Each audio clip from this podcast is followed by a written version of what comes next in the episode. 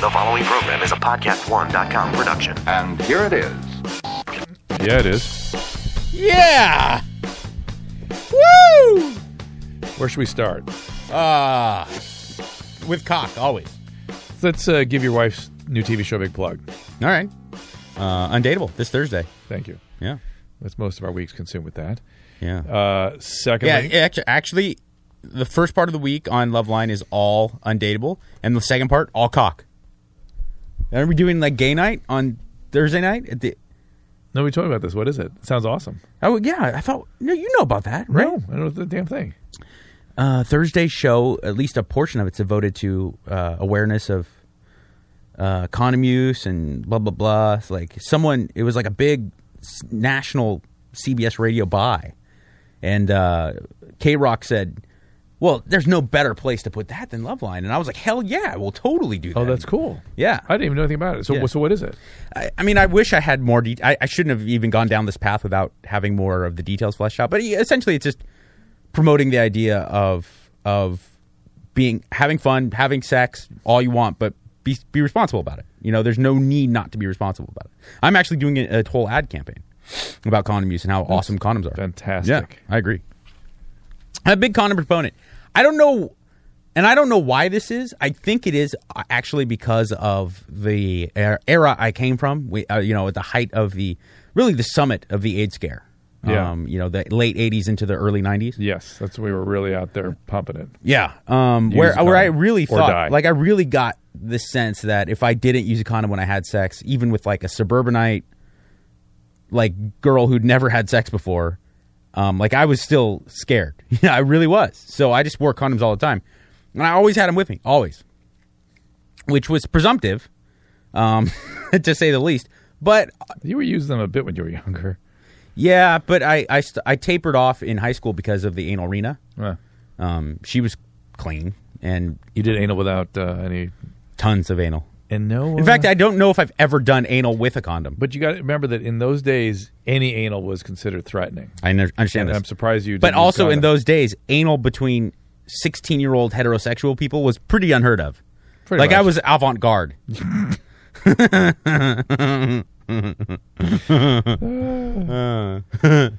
um. Anyway, so that yeah, that, um, So I tell you, about- did I have a chance to tell you about this uh, documentary I saw? Yeah, I discussed Which one? with you. Tim's Vermeer. no, Oh my god, it's the best thing ever.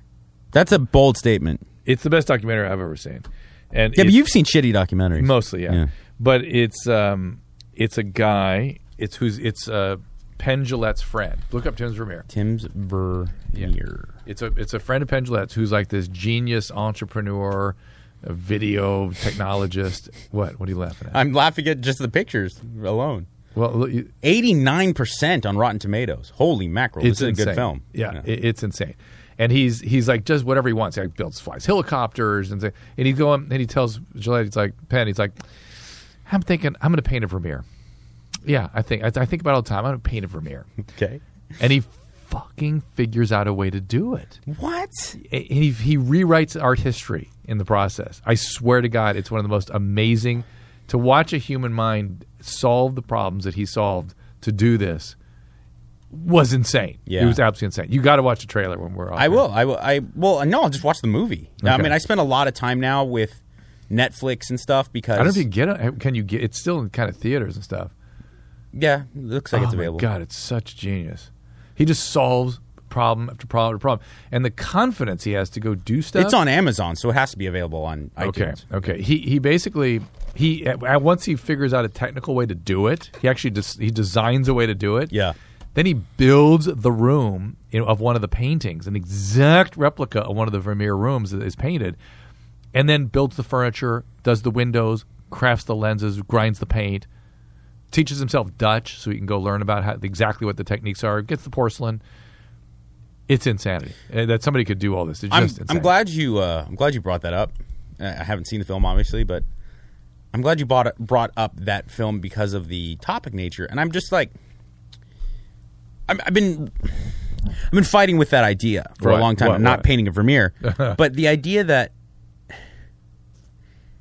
people, I think, don't do certain things solely based on the fact that they can't they don't believe in themselves. And that most people, most people, not all, not all. Yeah. But most people actually could pull off a lot more in life if they just believed that they could do it. Yes, but the stuff I see this guy do in this. hang on, Uh, he's hang on, hang on, exceptional. hang on. He's exceptional. I, I know I can't do.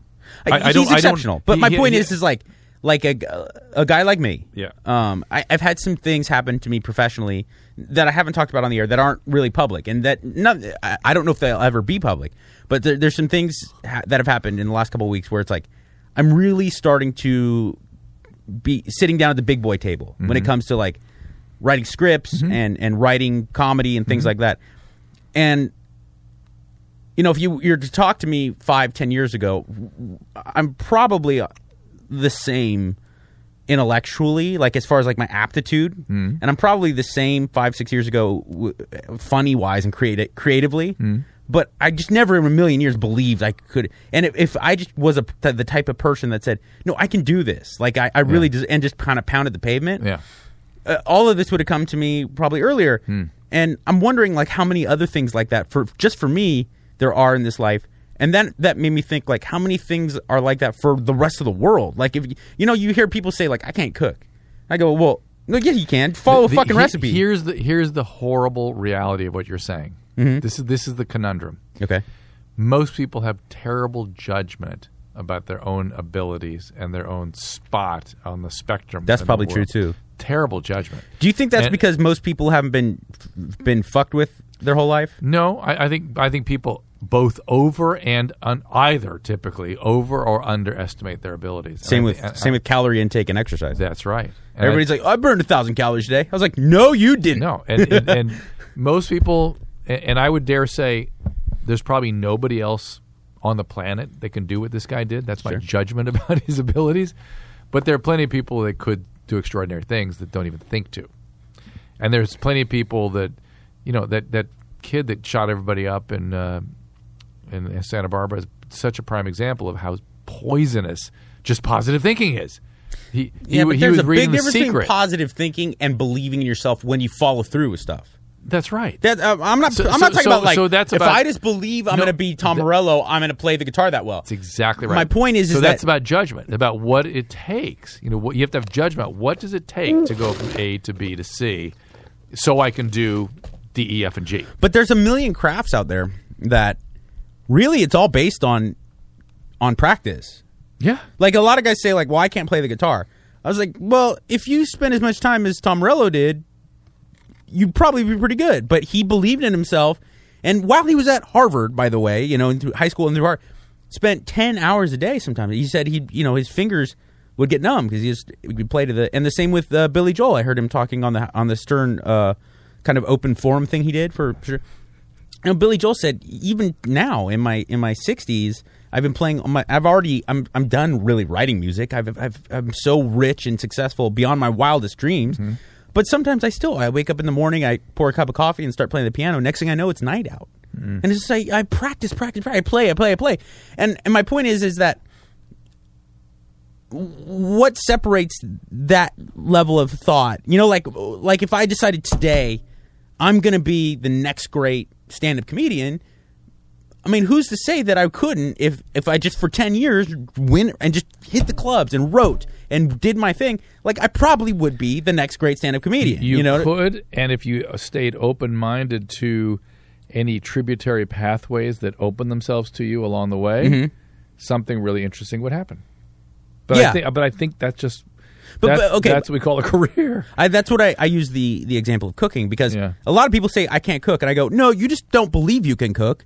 Re- you can read, your hands work, measure this shit, and bake it in the oven. And sometimes you'll fail, sometimes you see. The more you do it, you'll get better. Right. Same with drawing. People are like, I can't. I have no painting or drawing ability. I go, well, some people are gifted, some people aren't, but everybody can. You just tell yourself you can't. Like believe in yourself and start start drawing, making creative things with the paper and pen, and then see where it goes. Eh, eh, my, I'm saying like, what separates believing in yourself in certain things and not? And you bring up another good point of some people have terrible judgment, mm. and I think that that I that is my real talent is that I have good judgment in my own abilities and not because No, you don't. Everybody's already No, talked- you don't no, because you never contemplated doing more with it. no, but every okay. If anything, I underestimate myself. Well, that's But- bad judgment. Yeah, but it's better than the person who overestimates their abilities. Well, that you're making a value judgment. I'm just saying people fall on one end of the Yeah. other spectrum, and, and typically people- that's, that to me is the problem. people who overestimate their abilities a lot of times do you feel i feel do you feel that it spawns from this kind of nerf world that kids are growing up in where it's like they, everyone gets a trophy everyone's told they can do anything There's they want There's that, and there's the lack of really rigorous work. yeah the really hard work of you know what what it requires to get certain degrees and Yeah. stuff. That or certain jobs even right. Uh, That's why I told my kids get a graduate degree because the, what you'll go through changes you. Yeah. you know what I mean. And that's diff, You know, people, most people don't get to go through that, or well, there are you know they don't have to, but they've got to do some experience like that. Where they work really, really hard and break through. I was talking and go, to- okay, I didn't even know I could work that hard. Yeah, that, right. that very few people experience that now. That's and a that very good gives point. you judgment. That's a very good point. It gives you judgment, and it gives you a, a Gives you an- pubes. an, experience of what it really means to excel and work hard at something. well and also i feel like there's It's a an lot experience. there's a lot not- of it's a- value It's, an experience. It's not. It's not a. It's not a concept. There's also a lot of value in failing and being Yes. told and being told you failed. Yes. Like not not not like being defensive or or deflecting the failure. Like Absolutely. failing at something, having the people your your superiors in that endeavor go, no, that was bad. That you did shitty, and and then you having to absorb that and go. Whew, and get up and try again. There's value in that, and not, I think a lot I of can't people, imagine. uh, I think a lot of people don't do that at all well, in their that's, life. That's you're you're describing the same experience I'm describing. even, but even college graduates who who work hard, then they didn't get rigorous enough training. Maybe you're That's right. That's what I'm saying. Yeah. because in rigorous training, you're you're going to get you're to get knocked down hard. Yeah. hard. It's going to happen because that's what rigorous means. Yeah. because you, you're not the best. Very few people get to be the best, and they, they know, they know, and they're probably not competing with you. Whatever you're, you know, wherever I am. whatever. Yeah. they're, they're they're competing somewhere else. They're doing doing Vermeers. You know, I also think that like as young kids, little now that I've have a little kid, you know, I have a six week old, seven week old baby. So I'm starting to everything now in my life revolves around the prism of what's what it's like to look through the eyes of a child. Mm-hmm. I also think like kids nowadays, there's so much of it's automatically quote unquote bullying, and I'm not making excuses for bully real bullies, Right. But I feel like let's use little league as an example yeah. nowadays, like kids can't tell the other like the really good baseball players can't tell the, little, the ones that are shitty. Well, you fucking suck. We don't want you to bat in the ninth inning because you suck and you're going to lose the game for Yeah. us. I don't like the idea that kids have to deal with that kind of pain, but it should be done. Hey, when I was young, It should be done. Listen, something like that should be done. Here's my point: is I think I brought this up to you once before. Is that the one acknowledgement that used to be the highest level of compliment, Mm-hmm. the, the award that, that everyone sought out, most improved. Yeah, fuck yeah. That's what people. We, that doesn't exist anymore. Hey, it's like, hey man, you were shitty when you got here, and now you're playing with the big boys. We want to acknowledge you Or for even, that. but we but didn't know you had it in you. I That's coach fantastic. I coach the league, and even the idea of everybody plays.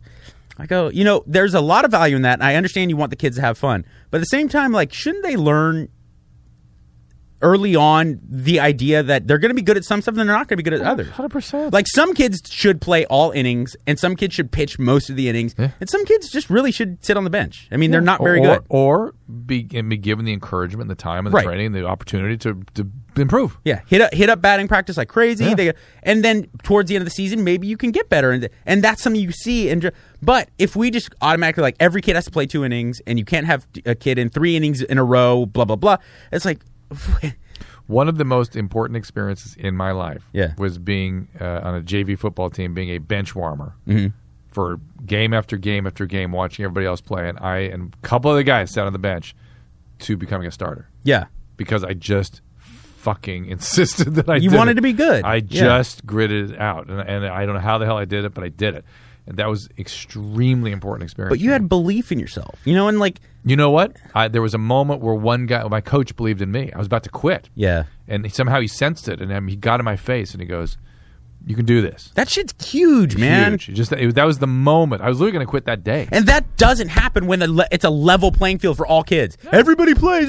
You don't get that kind of moment I wasn't where, playing, I- where but I decided I wanted to. 15 year old Dr. Drew is like, I don't know if I could do this, and a coach says you can believe in yourself and, and pull through. No, and you because- work. just because I see something in you. I think yeah, you can do it. That It's like, shit's huge. huge. Dr. Drew? Yeah, Mike. TrueCar.com is the new way to buy a car. It is changing car buying forever. Simple, fair, and it's a fun way to buy a car, that TrueCar.com. And you save time and money, and you never overpay. Buying a car is a not so fun experience for most people, What and it doesn't talking have about? I love talking to those salesmen with the big wide ties. Come oh, on now. Come on, Drew. Now you're just being crazy. No. At TrueCar.com, they help you get rid of the fear that you might overpay. Here's how it works. TrueCar.com analyzes what people are paying for their cars in your market, shares it with consumers so they never overpay. The average savings is $3,046 off MSRP. That's that's insane. Over Yeah. a million cars have been sold by our TrueCar Certified Dealer Network. Over 40,000 cars were sold by TrueCar Certified Dealers just last month.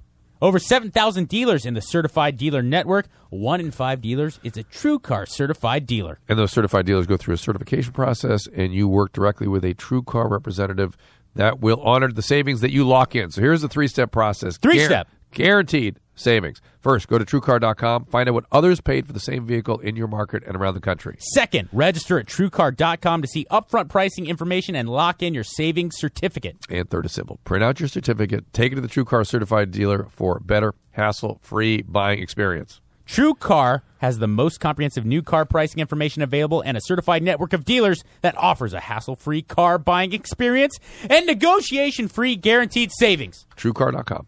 Boom.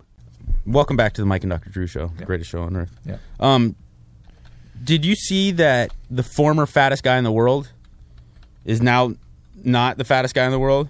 He's not 130 pounds, is he? No, I think he might be dead. Oh. Well, that's why he's not the fattest guy in the world anymore? Uh, let me see here. I, I, I brought up the story. I sent I emailed it to myself, which is like a hokey way to do it. But I just I, I was in a pinch and I found it so fascinating. Let's see here. Gary Smith. Gary. The fact that he's dead. Well, I don't know if he's dead. I don't remember. I just remember the story. I was like so. I was very uh, enamored by the the fact that the former fattest man in the world was a Mexican. I just couldn't believe that they're like. I know that that uh, I, I know it very well actually that uh, obesity is a problem in the in the country of Mexico. In fact, they took, overtook America as the fattest country in the world.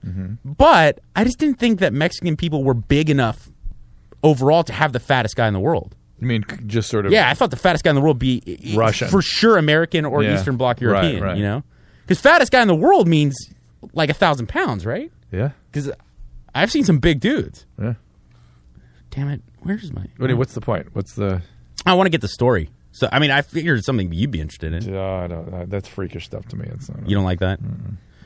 All right, fine. Because, Whatever. I mean, it's just. Uh, God, it's terrible. is there stuff that like really scares you, so you don't look at it on on the internet or Lots when you of read stuff. about it? I hate it. Like what? I don't like violence and stuff. I don't, I don't, lots of stuff. I Well, don't I, like. there's a million types of violence. What do you mean by that? No, I mean, there's plenty of things I'm sure you could send me and, you know, say, open at your own caution. I, I just trash it. I don't like being upset by people being destroyed or. Yeah. I- See, I What? I'm more I'm more uh oh yeah, he died. Sorry. He died at 48. That's why he's no longer the fattest. Okay, well, there you go. Yeah. Mexican man once world's heaviest dies Yeah, at that 48. Look at the size of that I son know, of a gun. so bad. So I saw that picture. It made me sad. he's very ill. You know, eh, uh, Drew, right? Am I am I correct? He's not. Yeah, there's a you- big difference gonna- between being someone who has, you know, you have to lose that that 20 pounds. Everybody deals with that. Right, let's- like, man, I let's got to take care a- of myself. Let's say you did a gastric bypass on that guy and he lost 800 pounds. yeah. Well, he'd die too, right? Well, 'Cause- it'd be, it would be extremely dicey, you know, losing all that weight, and and then ha, what would you do with all? I mean, think of the surgeries he would need just to restore his mechanics. Well, my dad's probably hundred pounds overweight, Uh. and I think to even he has a bit of mental illness in in the sense that most people, and maybe I'm looking at it through my eyes, which are I'm mentally ill in the opposite direction. Yeah. Like I'm constantly it's another kind of body dysmorphia. right. I have, yeah. um, but I always think like, look, everybody goes through the like, hey man, I got to tighten it up. I've been Yeah. eating a little too much cake around the holidays, whatever. So you gain 20 pounds, let's say, and you look in the mirror and you're like, okay, let's ratchet it up. Yeah. What what is going on in your brain when it gets to the point that you're 100 pounds overweight? There obviously isn't that same. Because along the way, my dad's a very smart man. Along the way, from being 140 pounds at, at my age to 250 pounds at his age, there had to been. It sneaks up on him. It sneaks up on him, and there must be multiple points at which they go, ah, whatever. You know what I mean? Every twenty pounds, they probably go, oh, man, I got to do something about this. Ah, fuck it. Do you think You that know? my uh, guys like my dad's a perfect example because do you think a guy like my dad would do the all whatever if he wasn't already married and successful by the time he gained the weight? No, You know what I'm saying? Yeah, like he probably would have kept it together. yeah, you 'cause got to it- compete. Yeah. Right. My dad was probably sixty pounds overweight when he when he died, and he we kept at him and at him and at him, and he, he didn't see it. He couldn't see it. And he remember one time he, sh- he saw pictures of himself when he was like in his thirties. Like, oh my god. Mm-hmm. Yeah. You know, it's like man. We just sent the picture, you know, with my daughter, birth of my daughter. We've been f- circulating. My we meaning my sister, my parents, and I have been circulating pictures of like me when I was that age. And uh, there was a picture of my dad, my, me lying on my dad's belly when I was probably like one, one or two, and my dad's honestly probably about 150 pounds, and my dad's pushing 300 now. And so he looked at that picture and he's like, "Whoa!" You know, I really did. I think have an effect Yeah, on. yeah. See, but that, again, they the only way he didn't see that walking around in the world normally is it, it snuck up on him. yeah. He, he it, uh, you know he doesn't see the the contrast. I worry about our world. I didn't used to. I used to be the more. Now you got a kid. You used to be the catastrophist more than I was. Yeah. But I don't know if it's more about the kid. I think it's like recent events.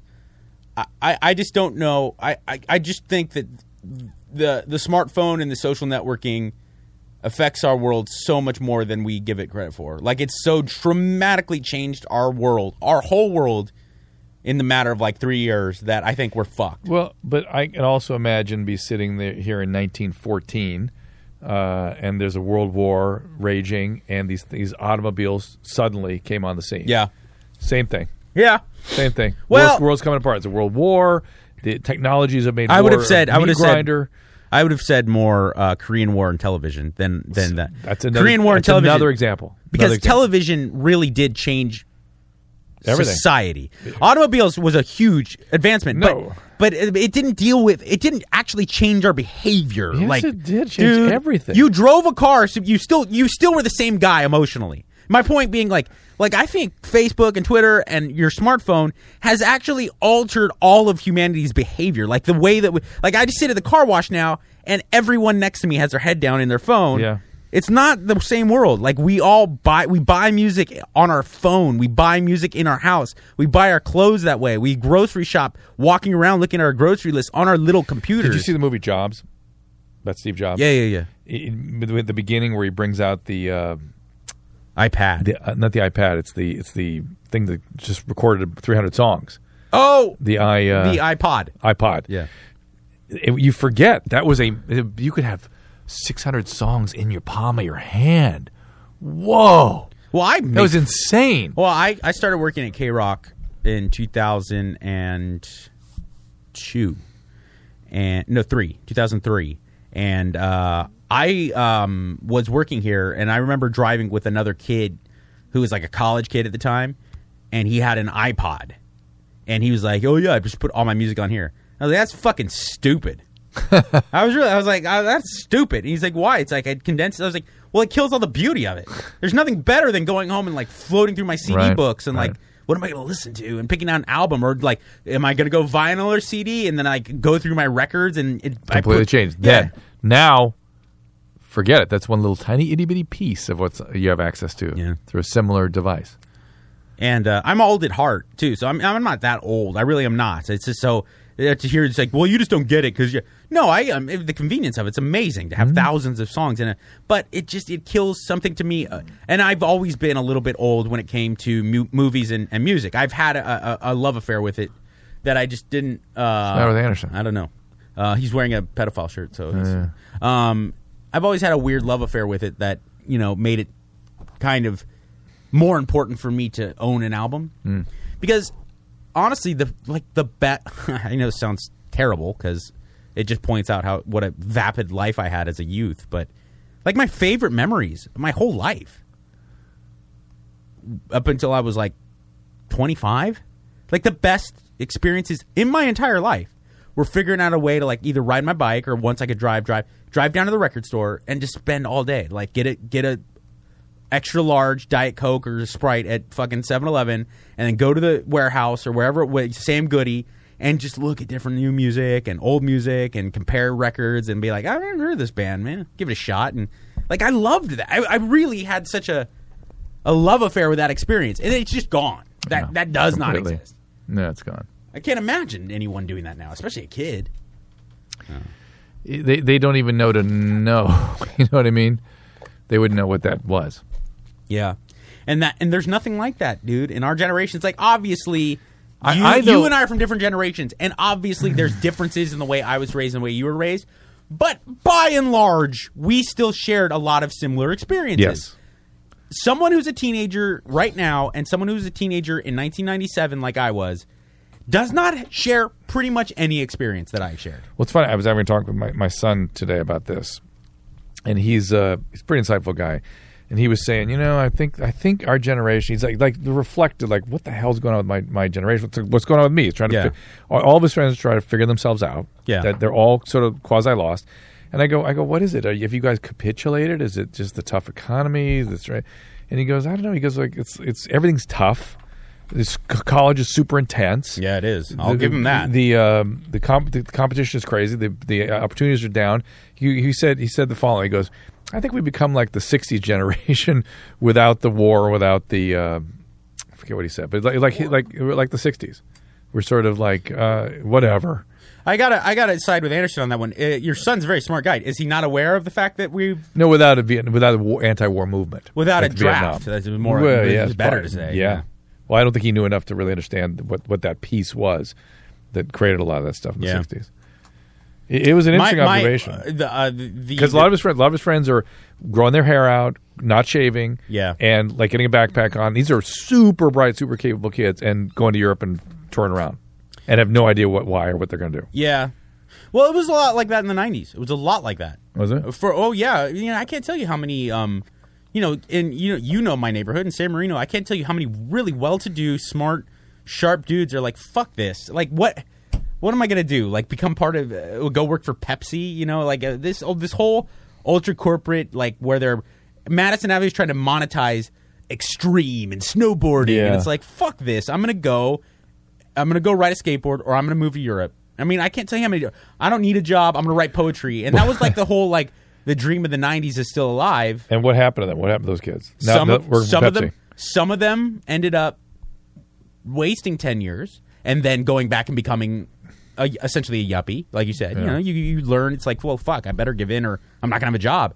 And some of them went on to do other things. Some went on to start amazing like kombucha companies or you know like some of their their wild-eyed dreams took off others they they they gave it a shot and they folded their cards and they they went into corporate world you know i but i think that the many similarities to your son's stories about young guys today and my stories is is that there's many there's a lot of semblance but at the same time the stakes are much fucking higher for dudes nowadays because of the things like the everything's global like if I my if my friends wanted to cash in their chips and like go to Europe for a while, they come back, they still probably had a chance to get a job.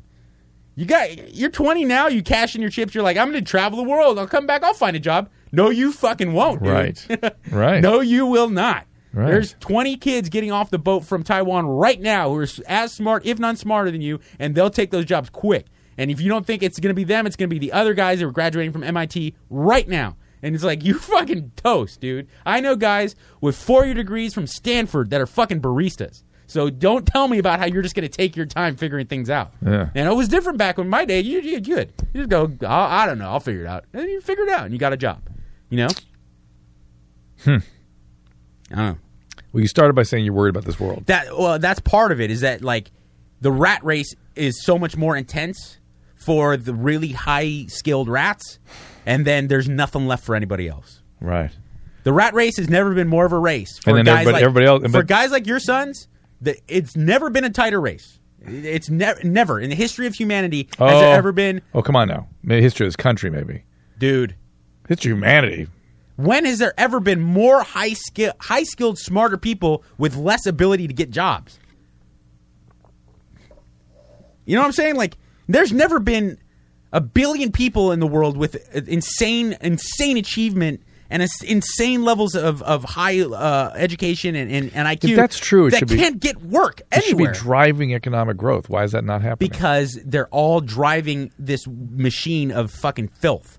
You know what I'm saying? Like, it, it, I, I have? I have a friend. I have a friend. In fact, the girl that uh, that won't talk to me Yeah, anymore. yeah. You know, now she does talk to me, but Oh, good. we don't we, like we're not on good terms. Right. But you know, she graduated from MIT early. Yeah. With her ex- extended, this was she got her normal degree from UCLA, and then went to MIT and got some, it got her degree, double degree i- i- in further studies from MIT in different sciences. And the only job she was offered, you know, she could have, eh, you know, 20 years ago, she's working for NASA, she's working for JPL. The only jobs she got offered, no universities, no Lehman Brothers, uh, you know, all these huge mega banks, all of them. That's every job she could get.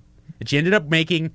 Now she works for like thirty thousand bucks a year, uh, doing digital art for like a production studio, a, a movie production studio. Because she's like, I just couldn't, I couldn't do it. I couldn't make three million dollars a year figuring out algorithms so that high volume traders can get a millisecond better jump on their other trader and fuck everybody else out of money because that's all it is. I, you say like it should be fueling economic growth. The only reason it's not is because there's no economic growth to fuel. It's just everything. All these high skilled people get funneled into making more money off of other people's money for this like select group of dudes. That's really all it is. Look at us in radio. It's not like it used to be. I, I listened to an NPR thing about uh, Chinese and Africa, Yeah. and they're going in and they're like setting up lives. I, I heard I read about this guy went to Mozambique. He went in. He had hundred thousand dollars. He helped build roads into the city, so he became uh, sort of a darling of the local officials. They helped him secure a fertile plot of land. He then began growing stevia on that land. Sick. He's making a fortune, bringing his sons over from. This is the comedy in it. Bringing his sons over from China and making them marry local girls. So because he wants to, he wants to form a, a you know a, a, an enclave. imagine And- how but point is- disappointed girls in Mozambique are going to be with Chinese dicks. How dare you? I'm just saying. It- that's really bipolar. A- and and he taught himself Portuguese because it's a Portuguese speaking country, and you know it's like it's there. There's stuff to be done. You know what I mean? Y- y- y- they speak Portuguese in Mozambique. That's what they said in this report. Yeah, I did not know that. I did not either. But but you know what I'm saying? That there's stuff to be done out there. It's just maybe we're a little too short sighted in, in how we're looking at things. I'm not. I'm not in any way. and by the way, this, this other guy that was it went, it went bad too. Another guy brought in bought a bunch of land because the rocks were green. He figured there's copper in there. He started smelting copper, and now he, now he basically just exploits the local local labor to build the copper. There's Sure. no laws. It's just bad. I'm not in any way trying to say that the it's- it's world fucking, is uh, cursed. and you it's have no colonialism, for you have no sake. ability to get jobs. I'm not saying that. I'm just saying that it's not like in 1929 where it's like, okay, we had a fallout, and now we're going to build this country up with a lot of goods and services. It just, it's just that's not the way it is anymore. It, ev all the best of the best are going to figure out ways to make to to squeeze out a little bit more money on making money off other No, people's no, money. but maybe. Oh God, are we getting into the weeds here? But, but maybe uh, you got to stop two minutes early because I insist you watch Tim's Vermeer All right. uh, trailer. Um, maybe um, this will create opportunity for people doing more productive things, more, more you know, small businesses and things in their communities, and, and not doing that shit. You know, what do you call it? Dirt, dirty work, or yeah, filth. filth. Yeah. maybe not doing that anymore because because there's no even just as a pure practical matter, there's nothing more to be squeezed out of it. Right. Maybe. Well, I look. I thought there's no possibility. Let- let me- let me just I say never one thought thing. that there'd be the the, the Geithners and the and Right. the Lehman Brothers and the and the Goldman Sachs. I never thought that after 2008 they would just battle back and start doing the same shit. But really, I mean, They're not doing the same shit. No, They're- they just figured out new ways to do it. They're highly No. regulated, but but they're but he- highly regulated, but they just find like like think about like. They better do the shit that because we need a financial system. It's not But, like it but my point happen. is, it's like he, but he, they're making make a billion dollars of, of, of money off of off of new ways to just Not like- not- people. it's not Listen, like it was. What about like- what about on. like resources? Get uh, pretty much every like major resource in this country funnels through like four banks. Let me just say this one thing. All right. and this is this is people. Here's some news you can use. Here's something useful to take home. I have lots of people that have done those kinds of jobs and made Yeah. lots of money, and I've known, and they all are not happy You are not happy until you are helpful Of to other of service. So you're helpful to other people. So you have something, a skill or something to offer other people, and you need to do it regularly. And you need to be good at it. It needs to be a substantial skill, or or you don't feel good about it. You need to really have something to offer other people. So whatever you do, everybody, make sure it includes something that helps others. I don't mean helping in the sense of somehow it, it, it it's of service to other human beings that you're directly able to help others somehow. And I don't care what it is. Make stevia. I don't care. Not a bad idea, man. Right. No, I mean, look, and we talked about that in length on Alison Rosen's podcast. Yeah.